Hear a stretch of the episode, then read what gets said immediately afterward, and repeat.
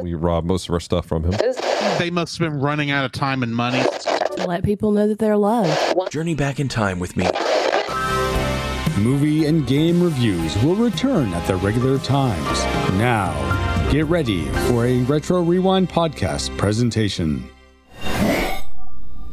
Dang, Mecha Jaerod.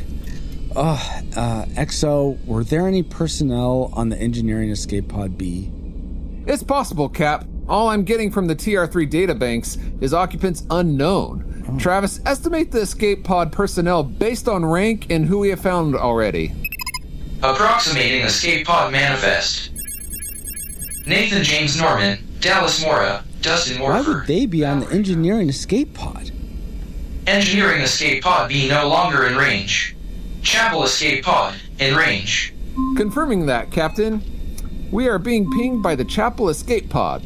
That must be what drew us to 1997 when we escape jumped from Mecha Jaerod. Well, that is some good news at least. Let's go pick them up and jump back to 1983. The Fukusa should have more than enough time jump data to improve their capabilities with both our planned and unplanned movie time travels.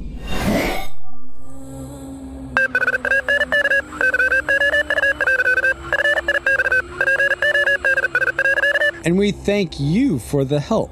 When will the Genesis Sir, it's Officer Berg. She says she's received a message from another escape pod and is patching it through. Broadcasting on years 1980 through 89. Francisco. This is Tactics Officer Kitos Ruiz. Our escape pod is in 1989. Send help. We have plenty of food, but we are running out. That's all that came through, Captain. After running frequency scans and sweeping for temporal traces, I found two possibilities for where Kitos' escape pod might be. Honey, I Shrunk the Kids, or Teenage Mutant Ninja Turtles, the arcade game. Thank you, Danae. Uh, Paul, prep the TR3 for two subsequent jumps to Honey I Shrunk the Kids and TMNT Arcade. Okay, which TMNT arcade? The original arcade? The NES arcade? The which port arcade? They came out The- at different times. The one that came out in 1989, because that's where Oh. Kitos' escape pod is. Oh, aye aye. Officer Berg, you probably heard by now, but Mecha Jaerod had found us, and I'm not sure if it was just a fluke, but if it wasn't, and he's tracking us somehow, uh, we need to figure that out. Can you fit the TR3 with something that will scramble our temporal traces? I should be able to MacGyver something together for that. But if you end up lost in time again, there will be little chance of anyone locating you. There's always a catch. Make it so. Yes, sir.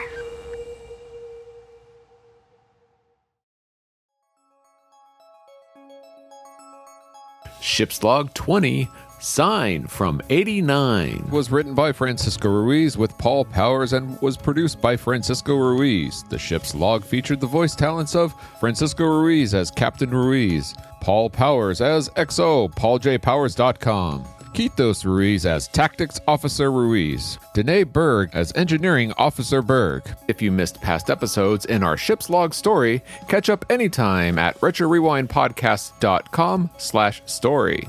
Thank you to all our Reflux capacitors for helping us make extra content like this possible. And if you want to help see more from the Retro Rewind pod, head over to RetroRewindPodcast.com slash support.